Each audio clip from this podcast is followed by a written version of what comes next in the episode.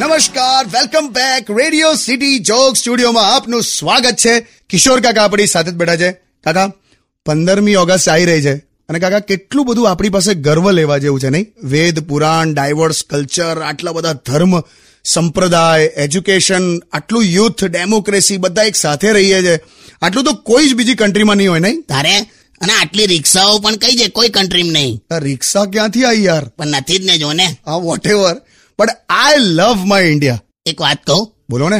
બને તો છે ને આ ઇન્ડિયા શબ્દ બોલીશ નહીં તું ભારત બોલ ભારત કેમ એવું કેમ કે ઇન્ડિયા નામનો કોઈ શબ્દ જ નથી લા ભાઈ આ તો એકચ્યુઅલી ડિક્શનરી મિનિંગ કોઈ છે જ નહીં આનો આ મિનિંગલેસ વર્ડ છે આ બ્રિટિશરે આપી દીધેલો છે શું વાત કરો છો કાકા તો કઈ નહીં આજથી ભારત બોલીશ યાર આઈ લવ ભારત હા પણ તો આઈ લવ યુ જેવું સરસ વાક્ય પણ અંગ્રેજોએ જ શોધ્યું છે ને ના મને લાગે છે આ આઈ લવ યુ ની શોધ ચાઇનાએ કરી હશે કેમ એવું કેમ કે નથી એની ગેરંટી નથી એની વોરંટી ચલે તો ચાંદ તક ના ચલે તો શામ તક લાયા લાયા સ્ટેડિયમ વિથ કિશોર કાકા only on radio city ninety one